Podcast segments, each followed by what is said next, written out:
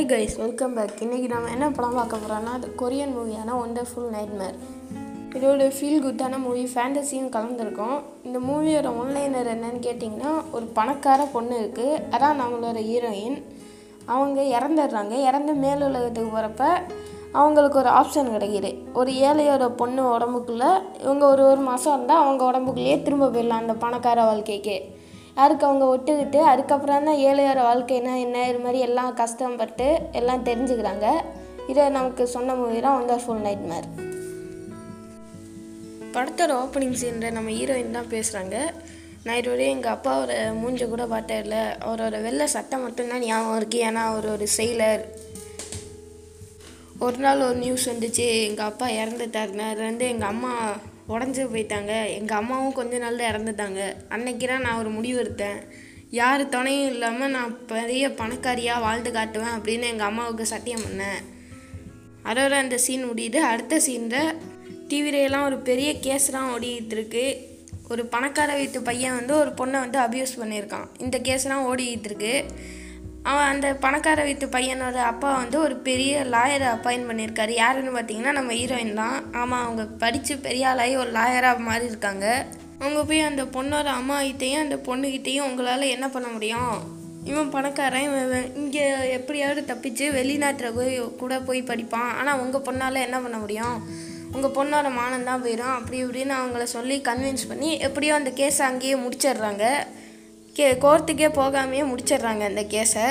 இருந்தாலும் அந்த ஓனர் வந்து நைட்டு ஒரு டின்னர் வைக்கிறாரு. அதில் அந்த லாயரையும் இன்வைட் பண்ணியிருக்காரு. அந்த லாயருக்கு ஒரு பிஎம்டபிள்யூ காரும் ஒரு விஐபி கிரெடிட் கார்டு அதில் அவங்க எவ்வளோ வேணாலும் எடுத்துக்கலாம். இந்த கம்பெனியே காசு கட்டிக்கும். உங்கள் கட்ட தேவையில்ல.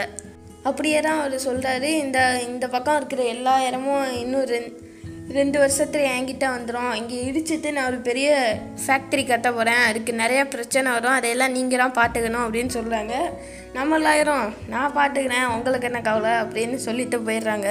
அப்படியே இதையெல்லாம் முடிச்சுட்டு கிளம்பிட்டு அடுத்த நாள் காலையில் நல்லா சாப்பிட்டுட்டு ஒரு இடத்துக்கு போகிறாங்க எங்கன்னா அவங்க அம்மாவோட அஸ்தி இருக்கிற இடத்துக்கு. அங்கே போய் அவங்க நான் சத்தியம் பண்ண மாதிரி வாழ்ந்துட்டேன் அப்படி இப்படின்னு நிறையா சொல்கிறாங்க அதுக்கப்புறம் அப்படியே காரில் வேகமாக வராங்க. அவங்களுக்கு நைட்டில் ஒரு பிரச்சனை இருக்கும். கண்ணு ஒழுங்காக தெரியாது. அதனால் கண்ணாடியை தேடிக்கிட்டே அவங்க ஓட்டிக்கிட்டு வரப்ப எதிரில் ஒரு லாரி வருதா? இவங்க உடனே வண்டியை திருப்பிடுறாங்க ஆனால் குறுக்க ஒரு பூனை வந்தோடனே ரொம்ப வேகமாக திருப்போம்னா இங்கிட்டு பிரிட்ஜு பிரிட்ஜிலேருந்து கீழே காரார விழுந்துடுறாங்க அதுக்கப்புறம் அவங்க முழிச்சு பார்த்தா ஒரே வெள்ளையாக ஒரு ரூமுக்குள்ளே இருக்காங்க. நிறையா பேரை வந்து எப்படி ஹோட்டல்ல எல்லாம் இங்கே வாங்க இங்கே உட்காருங்க இது மாதிரி சொல்லுவாங்க. அது மாதிரி எல்லாரையும் அழைச்சிட்டு வைத்திருக்காங்க. ஹீரோயினுக்கு ஒன்றும் புரியலை. உடனே அங்கே ஒரு ரிசப்ஷனிட்டு ரிசப்ஷனிஸ்ட் இருப்பாங்க. அவங்ககிட்ட போய் அவங்க கையில் ஒரு டோக்கன் கொடுத்துருப்பாங்களா? அதை காட்டி என்னன்னு கேட்குறாங்க அவங்களும் நிறையா பார்த்துட்டு இந்த வாரம் ஒரு நிமிஷம்னு படத்துறதுலேயே ஓடிடுறாங்க உள்ளே. உள்ளே போனால் அங்கே ஒருத்தவர் உட்காந்துருக்காரு அவர் தான் இந்த மொத்த இடத்துக்கும் மேனேஜர் மாதிரி. அவர்கிட்ட போய் இந்த மாதிரி காட்டுறாங்க. காட்டினோடனே அவருக்கும் அதிர்ச்சி ஆயிடுது. ஏற்கனவே இவங்க இவங்க வந்து ஒரு மாதத்துக்கு முன்னாடி சாக வேண்டியவங்கள இப்பயே சாகடிச்சிருப்பாங்க வேறு. அதில் வேற இவருக்கு ப்ரெஷர் மேலேருந்து வந்துக்கிட்டு இருக்கு. இப்போ வேற இவங்களும் சாக வேண்டியவங்களே இல்லை இவங்களையும் இவங்க சாவடிச்சிட்டாங்களா அதுக்கப்புறம் தான் அவங்க சொல்கிறாங்க சார் நம்ம ஒன்றும் பயப்பட வேணாம். நாம் இன்னும் உங்கள் செட்டருக்கான கன்ஃபர்மேஷனே கொடுக்கல இவங்க கோமா ஸ்டேஜில் தான் இருக்காங்க. அப்படிங்கிறாங்க. இப்போ அனுப்பி வச்சிடலாமான்னு கேட்குறப்ப இல்லை இல்லை அவங்கள உள்ளே விடுங்க அப்படின்னு சொல்கிறாரு இவர். நம்ம ஹீரோயின் வந்தப்புறம் அந்த மேனேஜரும் சரி உங்களுக்கு நாங்கள் சொர்க்கமாக நரகமானு பார்த்துட்டு அனுப்பி வைக்கிறோம் அப்படிங்கிறாங்க ஹீரோயின் நான் செத்ததுக்கான வாய்ப்பே இல்லையே. நான் எவ்வளோ ஆர்கானிக் ஃபுட்டெல்லாம் சாப்பிட்டேன். நான் வந்தது பிஎம்டபிள்யூ கார் வேறு கார் ஆக்சிடென்ட்லாம் சாகவே மாட்டேன். அப்படி இப்படிங்கிறாங்க ஆனால் அவர் செத்தரு. எப்படி ஆனாலும் சாகலாம். இருக்குது இந்த நீங்கள் வாழ்கிற வாழ்க்கையெல்லாம் முக்கியம் இல்லை அப்படின்னு சொல்கிறாரா ஹீரோயினும் கெஞ்சி பார்க்குறாங்க. எப்படியாவது என்னை அனுப்பி வச்சிருங்க திரும்ப அப்படி இப்படின்னு. சரின்னு அதுக்கப்புறம் தான் ஒரு நான் எங்ககிட்ட ஒரு ப்ரோக்ராம் இருக்குது நாங்கள் ஒரு மாதத்துக்கு முன்னாடி சாக வேண்டியவங்கள இப்பயே சாகடிச்சிட்டோம்.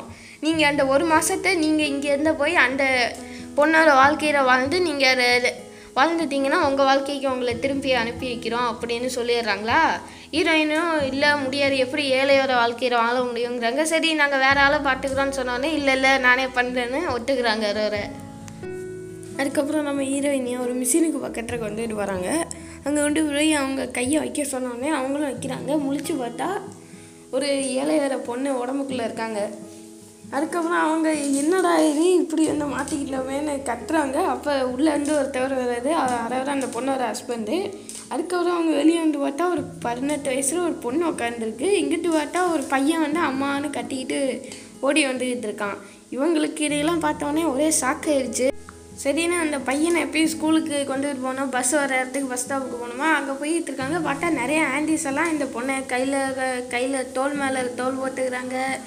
இடுப்பில் குத்துறாங்க. இதெல்லாம் அவங்களுக்கு பழக்கம் இல்லைல்ல ஒரு மாதிரி நிற்கிறாங்க அதுக்கப்புறம் அந்த பையனுக்கு பாய் காட்ட சொன்னால் அவங்க பொம்மை மாதிரி கையை மட்டும் சும்மா இப்படி ஆட்டிக்கிட்டு இருக்காங்களா? அதுக்கப்புறம் வாங்க நம்ம போகலாங்கன்னு எங்கே அப்படின்னு ஹீரோயின் நழுவ பார்க்குறாங்க ஆனாலும் அவங்க விட மாட்டேங்கிறாங்க. ஒரு பெரிய ம சூப்பர் மார்க்கெட்டுக்கு கூட்டிகிட்டு போயிட்டு வெளியே நம்ம ஹீரோயினி பெரிய வெயிட்டெல்லாம் கொடுத்து நிற்க வச்சுட்டாங்க. அவங்களும் என்னன்னு கேட்டால் பேப்பர் பேக் மடிக்கிற வேலை. வீட்டிலலாம் லேடிஸ் எல்லாம் உட்காந்து பேப்பர் பேக் மடித்து மடித்து கொடுப்பாங்களே. அது பெரிய சூப்பர் மார்க்கெட்டை அதனால் வேணும்னு மடிக்கிறாங்களா? இதை மடித்து தான் அவங்க கொடுத்து காசு சம்பாதிப்பாங்களே எப்பயுமே. இதை சம்பாரித்து இதை கொடுத்து கொடுத்து நான் பெரிய பணக்காரி ஆக போகிறேன்னு எல்லாரும் சொல்லணும்னா ஹீரோயினுக்கு தாங்களே என்ன விடுங்கடா அப்படின்னு இருக்கிற மாதிரி இருக்காங்க. அப்படியே ஒரு டீ கடைக்கு போய் எல்லா லேடிஸும் ஹீரோயினையும் உட்காந்து பேசிகிட்டு இருக்காங்க. அப்புறம் ஹீரோயினுக்கு தெரியுது நம்ம ஹீரோயினி இருக்கிற உடம்புக்குள்ளே இருக்கிற அந்த பொண்ணுக்கு பதினெட்டு வயசுலேயே கல்யாணம் ஆயிடுச்சுன்னு நம்ம ஹீரோயினுக்கு அதெல்லாம் பிடிக்காது அவ்வளோ கல்யாணமே பிடிக்காது. உடனே அவங்க போய் ரூமுக்குள்ளே போய் டாய்லெட்டுக்குள்ளே போய் மோதிரத்தையெல்லாம் கலட்டி வீசிடலாம் அப்படின்னு பார்க்குறாங்க அப்புறம் மேலேருந்து அந்த மேனேஜர் வராரு. வந்து நீங்கள் இந்த பொ- பொண்ணோட வாழ்க்கையெல்லாம் வாழணும். உங்கள் வாழ்க்கை மாதிரியெல்லாம் வாழக்கூடாது அப்படின்னு சொல்லிடுறாரா? சரி அப்படின்னு அவங்களும் இருக்காங்க. அதுக்கப்புறம் தான் நல்லா யோசிச்சு பார்த்துட்டு நாம் என்ன அவன் சொல்கிறத கேட்கணும்னு அவங்க போய் ஒரு பெரிய சூப்பர் மார்க்கெட்டுக்கு அவங்க போய் அங்கே பெரிய பெரிய ட்ரெஸ்ஸு நல்ல காஸ்ட்லியான ட்ரெஸ்ஸு நல்ல காஸ்ட்லியான சாப்பாடு அது இதுன்னு வாங்கியிருக்காங்க.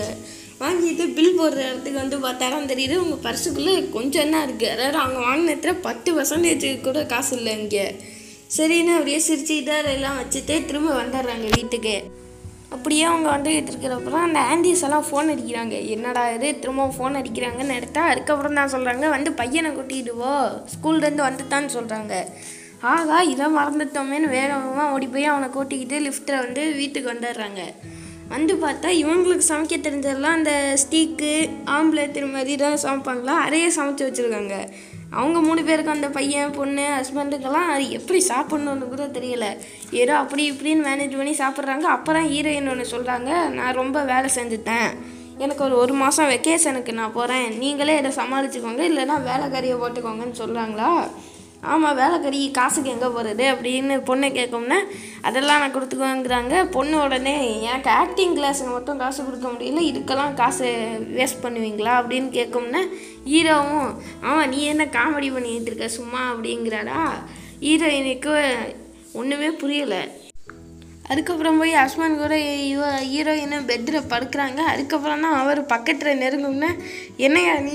ஏன்யா இப்படி பண்ணுற அப்படின்னு அவங்க பார்த்து கோவத்தில் நீ என்னை பண்ண வயசுலேயே ஏமாற்றி கல்யாணம் பண்ணிக்கிட்ட? அது இதுன்னு பொறுக்கி புறம்போக்குன்னு என்னென்னமோ திட்டி விட்டுறாங்க. ஹீரோவும் வெக்ஸ் ஆயிடுறாரு ரொம்பவே. அதுக்கப்புறம் ஹீரோயினி வெளியே வந்து படுத்துக்கிறாங்க. அதுக்கப்புறம் காலையில் எழுந்திரிச்சு அப்பாடா ஒரு நைட்டு முடிஞ்சிச்சு இன்னும் இருபத்தொம்போது நைட்டு இருக்கா? அப்படின்னு அதுக்கப்புறம் தான் யோசிக்கிறாங்க. சரி அப்படின்னு பையனை கொஞ்சம் போய் ஸ்கூலில் விடுறதுக்காக போகிறாங்க அங்கே தான் இந்த ஆண்டிஸ் எல்லாம் திரும்பவும் வந்து ஒரு டீ கடையில் போய் டீ குடிச்சிக்கிட்டு இருக்காங்க. அப்போ தான் ஒரு பெட்டிஷனில் சைன் போடணும் எல்லாரும் அப்படின்னு சைன் வாங்கிக்கிட்டு இருக்காங்க. அது என்னன்னா இந்த இங்கே உள்ள வீடையெல்லாம் இடிச்சிட்டு ஒரு பெரிய ஃபேக்ட்ரி கட்ட போகிறாங்களாம் அதுக்கு எதிர்த்து ஒரு போராட்டம் பண்ணுறதுக்கு ஒரு பெட்டிஷன் அப்படின்னு சொல்கிறாங்க இப்படியே இவங்கெல்லாம் பேசிக்கிட்டு இருக்கிறப்பலாம் நம்ம ஹீரோயினுக்கு ஞாபகம் வருது. அப்படியே அவங்க வீட்டுக்கு போகிறாங்க அவங்க வீடு ரொம்ப செக்யூரிட்டியான வீடு தான் ஆனால் இவங்களுக்கு தான் பாஸ்வேர்டெல்லாம் தெரியுமே. அதையெல்லாம் போட்டு உள்ளே வந்துடுறாங்க. அப்போ தான் அந்த கிரெடிட் கார்டு ஒன்று பார்க்குறாங்க இந்த கிரெடிட் கார்டை பார்த்து அதை எடுத்துக்கிட்டு ஒரு பெரிய சூப்பர் மார்க்கெட்டுக்கு போய் அவங்களுக்கு கோட்டு காஸ்ட்லியான பொருள் என்னென்ன வேணுமோ எல்லாத்தையும் வாங்கிட்டு கிரெடிட் கார்டை கொடுத்து ஸ்வைப் பண்ணிட்டு வந்துடுறாங்க. அப்புறம் இவங்க வீட்டுக்கு வந்த அப்புறம் தான் ஹீரோ வராரு. வந்து இவர் கேட்குறாரு அடுத்து நீ தானே என் பின்னாடி சுற்றிக்கிட்டு இருந்த? நீ நேற்றுக்கு என்ன இப்படி சொல்கிற பன்னெண்டு வயசுலேயே நானும் அவனை கல்யாணம் பண்ணேன். நான் லேட்டாக பண்ணிக்கலான்னு சொன்னேன். நீ தானே இப்போ பண்ணணும். அப்போ நான் உங்களுக்கு பொண்டாட்டியாக ரொம்ப சந்தோஷமாக வாழணும்னு ஆசைப்பட்றேன். அப்படி இப்படின்னு சொன்னேன் அப்படின்னு கேட்கும்னா ஹீரோயினுக்கு என்ன பேசுகிறதுனே தெரியலை. முழிக்கிறாங்க. அப்படியே அவர் பேசிட்டு ஒரு நோட்டீஸ் மாதிரி அவனை கொடுக்குறாரு. அது என்னன்னு ஹீரோயினுக்கு தெரியாது. பிடிச்சிக்கிறாரு இவர் நல்லா. ஆனாலும் ஹீரோயினி நல்லா வாங்கிடுறாங்க. இவர் டைவர்ஸ் நோட்டீஸ்லாம் கொடுத்துருப்பாரா? சரி வச்சுக்கோ போகணும் உள்ளே போகிறாரு உள்ளே போனால் வெளியே கத்திக்கிட்டே வராரு. பார்த்தா அந்த காஸ்ட்லியான கோட்டை எல்லாத்தையும் பார்த்துட்டு இது என்னோடய ஆறு மாதம் சம்பளம். ஈஸியாக நீ இப்படி வாங்கிட்டியே அப்படின்னு கேட்கணும்னா இது ஏன் காசு? நான் வாங்கினேன் உங்களுக்கு என்னன்னு கேட்கணும்னா ஹீரோ திரும்பவும் வெக்ஸ் ஆகிடுறாரு நாம் இவ்வளோ நாள் அப்படியெல்லாம் இல்லையே ஒன்றா தானே வச்சிருந்தோம் அப்படி இப்படிங்கவுடனே ஹீரோயினுக்கு என்ன சொல்லுறதுனே தெரியல. அப்புறம் ஆலியன் கொஞ்சம் சவுண்டு கேட்குது என்னென்னு பார்த்தா போலீஸு வேற ஒருத்தவங்களோட கிரெடிட் கார்டை யூஸ் பண்ணியிருக்காங்கல்ல? உடனே போலீஸ் வந்துட்டாங்க. வந்து ஹீரோயினியை ஸ்டேஷனுக்கு கூட்டிகிட்டு போய் திட்டு திட்டுன்னு திட்டுறாங்க. அதுக்கப்புறம் தான் ஹீரோ நிறையா சொல்லிட்டு அவங்களும் நானும் ஃப்ரெண்ட் தான் அந்த ஆயிரம் அப்படின்னு சொல்லும்னா போலீஸாக செக் பண்ணி பார்க்குறாங்க. இவரும் ஒரு லா காலேஜில் படித்தவர் தான் இந்த ஹீரோவும் படிச்சுட்டு பாடிட்டே இவர் வந்திருப்பார். வேலை வேலையை பார்த்துக்கிட்டு. அதுக்கப்புறம் தான் போலீஸும் சரி சாரின்னு சொல்லிட்டு வெளியே வந்துடுறாங்க. அப்போ தான் அந்த ஹீரோயினிக்கு முன்னாடி அந்த மேனேஜர் வராது என்ன ஒரு நாள் தான் அந்த பொண்ணார் உடம்புக்குள்ளேயே இருந்திருக்கா? அதுக்குள்ளே இவ்வளோ பிரச்சனையாக டைவர்ஸுக்கு அப்ளை ஆயிடுச்சு போலீஸ் ஸ்டேஷனுக்கு வந்துட்டு இப்படியே இருந்தால் உன்னை சொர்க்கத்துக்கு அனுப்பி வச்சிருவோம்னு சொல்லுங்கன்னா இனிமேல் இப்படியெல்லாம் நடக்காதுன்னு ஹீரோயினையும் சொல்லிடுறாங்க. ஆனால் திரும்ப அடுத்த நாள் காலையில் வந்தார். எப்பொழுதும் போல் அந்த ஆந்தி ஸ்கூலில் உட்காந்து பேசிக்கிட்டு இருக்காங்க. அப்போ தான் அவங்களும் பேசிக்கிறாங்க. அஞ்சு வருஷத்துக்கு அப்புறம் நடக்க போகிறதுன்னு சொன்னாங்க. இந்த ஃபேக்ட்ரி கட்டுறது ஆனால் இப்போவே ஸ்டார்ட் பண்ண போகிறாங்கிறாங்க அப்படின்னு சொல்லிக்கிட்டு இருக்கோம்னா ஹீரோயினி தப்புன்னு ஃபோன் எடுத்து அவங்களும் அந்த லாயர் வேலையும் சேர்த்து பார்க்குறாங்க அவங்க ஹீரோயினி வாழ்க்கையும் இந்த பொண்ணோட வாழ்க்கையும் சேர்த்து பார்க்குறாங்க ரெண்டையும் ஒரே நேரத்தில் பண்ணிக்கிட்டு இருக்காங்க. அதுக்கப்புறம் ஈவினிங் போல் வந்து நம்ம ஹீரோவும் ஹீரோயினிகிட்ட கேட்குறாரு இன்றைக்கி எங்கள் ஆஃபீஸில் ஒரு பார்ட்டி இருக்குது நீ வரியா? எங்கள் ஆஃபீஸோட எட்டு எல்லோரும் வராங்கன்னு சொல்லும்னா சரின்னு ஹீரோயினையும் ஒட்டுக்கிறாங்க. அதுக்கப்புறம் அங்கே போய் பார்த்தா ஹீரோவுக்கே ஆச்சரியமாயிடுது. ஏன்னா ஹீரோ ஹீரோ இந்த உடம்புக்குள்ளே இருக்க ஹீரோயின் தானே? அவங்களாம் நிறையா இது மாதிரி பார்ட்டிக்கெலாம் போயிருப்பாங்களே அவங்களுக்கு இங்கே எப்படி நடந்துக்கணும் என்ன ஏதுன்னு எல்லாமே தெரியுதா? இதை பார்த்து ஹீரோவும் சாக்காயிடுறாரு அந்த இடத்துல ஹீரோ ஏற்கனவே ஒரு ப்ராஜெக்ட் வந்து எட்டுக்கிட்ட சொல்லியிருப்பார் சின்ன எட்டுக்கிட்ட அவர் வந்து இதெல்லாம் முடியாதுன்னு சொல்லியிருப்பாரு. இப்போ அந்த பார்ட்டிக்கு வந்து அந்த எட்டுக்கும் மேலே ஒரு எட்டு வந்திருப்பாரா? சரி அவங்கக்கிட்ட சொல்லுவோம் அப்படின்னு அவங்கக்கிட்ட சொல்கிறதுக்காக ஹீரோ சொல்லிக்கிட்டு இருக்காரு. அப்போ இந்த சின்ன எட்டு வந்து இடையில பூண்டு இவர்கிட்டலாம் சொன்னேன் கொன்றுவேன் அப்படின்னு மிரட்டிட்டு போகும்னா ஹீரோவும் அதோட ஸ்டாப் பண்ணிடுறாரு அப்படியே. அதுக்கப்புறம் எல்லோரும் டின்னர் உட்காந்து சாப்பிட்டு இருக்கிறப்ப ஹீரோயினி வந்து அதை பற்றியெல்லாம் ஃபுல்லாக ஒவ்வொன்றா டீட்டெயிலாக சொல்லிக்கிட்டு இருக்காரு. அதுக்கு அந்த பெரிய இதுவும் ஒத்துக்கிறாரு.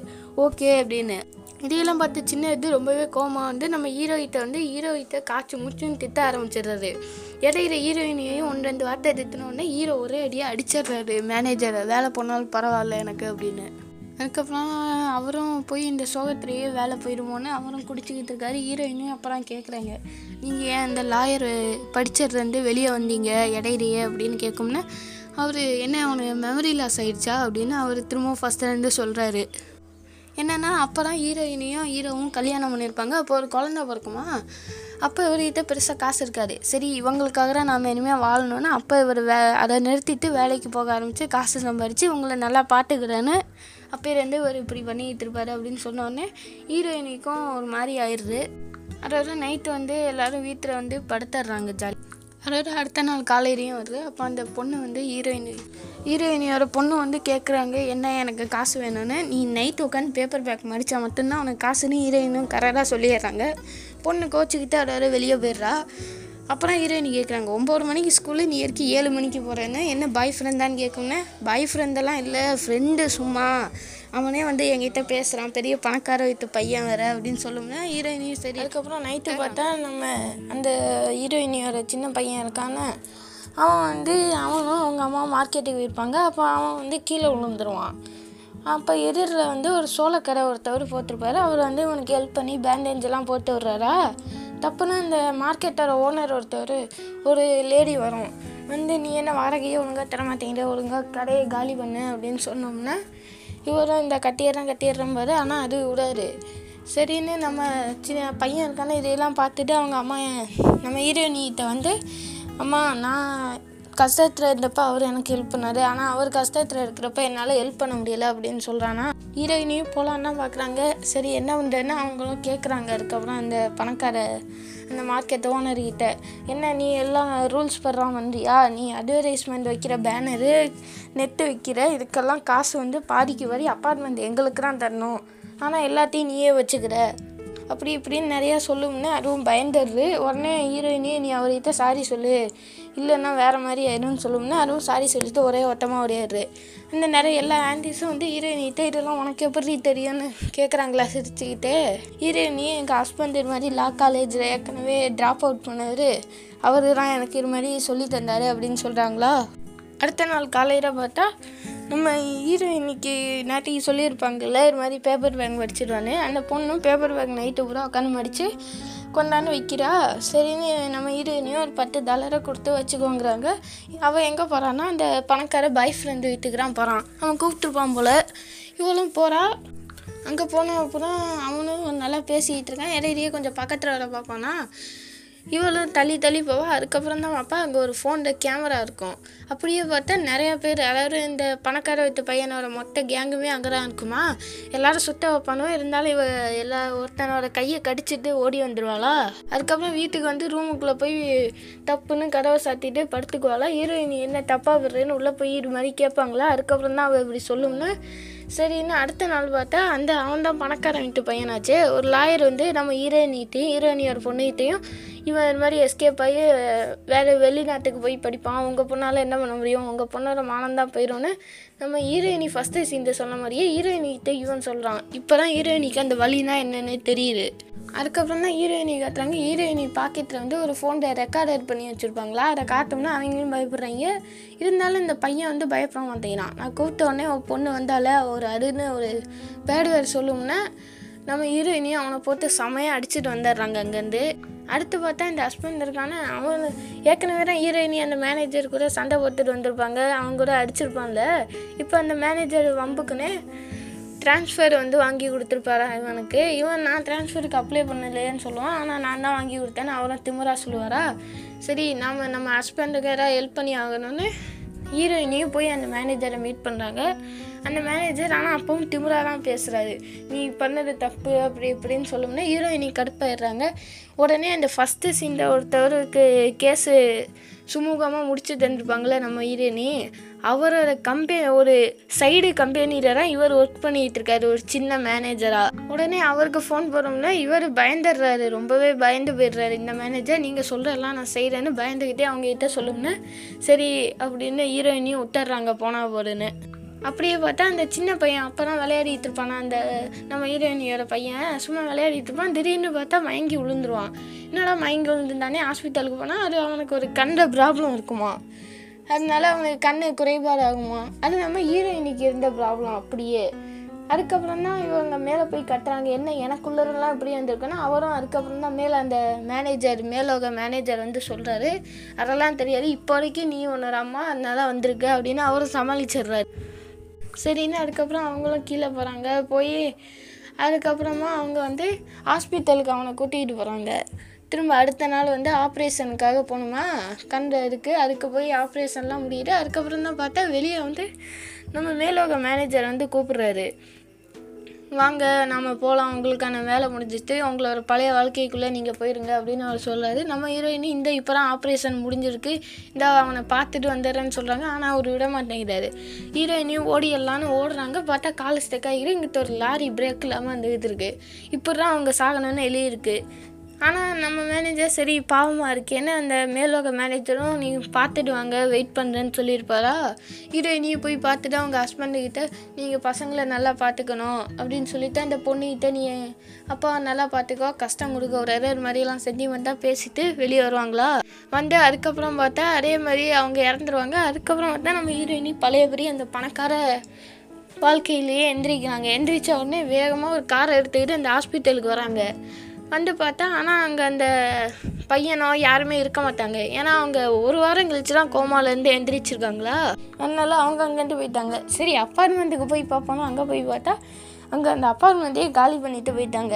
ஹீரோயினி என்ன பண்ணுறதுன்னு தெரியாமல் ஒரே சோகமாக உட்காந்துருக்காங்க சரி நாமளும் எங்கேயாவது போவோம்னு அவங்களும் பேக் பண்ணுறாங்க உட்காந்துட்டு வீடை. அப்போ தான் ஒரு ஃபோட்டோ பார்க்குறாங்க. இந்த ஃபோட்டோவில் அவங்க அப்பாவும் அம்மாவும் ஒன்றா ஃபோட்டோ எடுத்துருக்காங்களா? அப்போ தான் அவங்க அப்பாவே ஃபஸ்ட் டைமாக பார்க்குறாங்க அது வேறு யாரும் இல்லை. நம்ம மேலோக மேனேஜர் இருக்கார்ல அவர் தான் நம்ம ஹீரோயினியோட அப்பா. நம்ம ஹீரோயினிக்கு ஃபேமிலினா என்னன்னு தெரியல. என்ன அவர் தான் இது மாதிரி வச்சு ஃபேமிலியோட அருமையாக அவர் தான் ஒன்று உணர்த்தியிருக்காரு. அதுக்கப்புறம் அவங்களும் அழுதுகிட்டே அப்படியே போய் ஏர்போர்ட்டில் போய் ஏறுறாங்க. இப்போ எல்லாத்தையும் பேக் பண்ணி வச்சுட்டு ஏர்போர்ட்டில் போய் ஏறுறாங்க. பின்னாடி பார்த்தா அந்த சின்ன பையன். அப்படியே ஃபுல்லாக பார்த்தா அந்த ஹஸ்பண்டு அந்த பொண்ணு அந்த பையன் மூணு பேர் இருக்காங்க.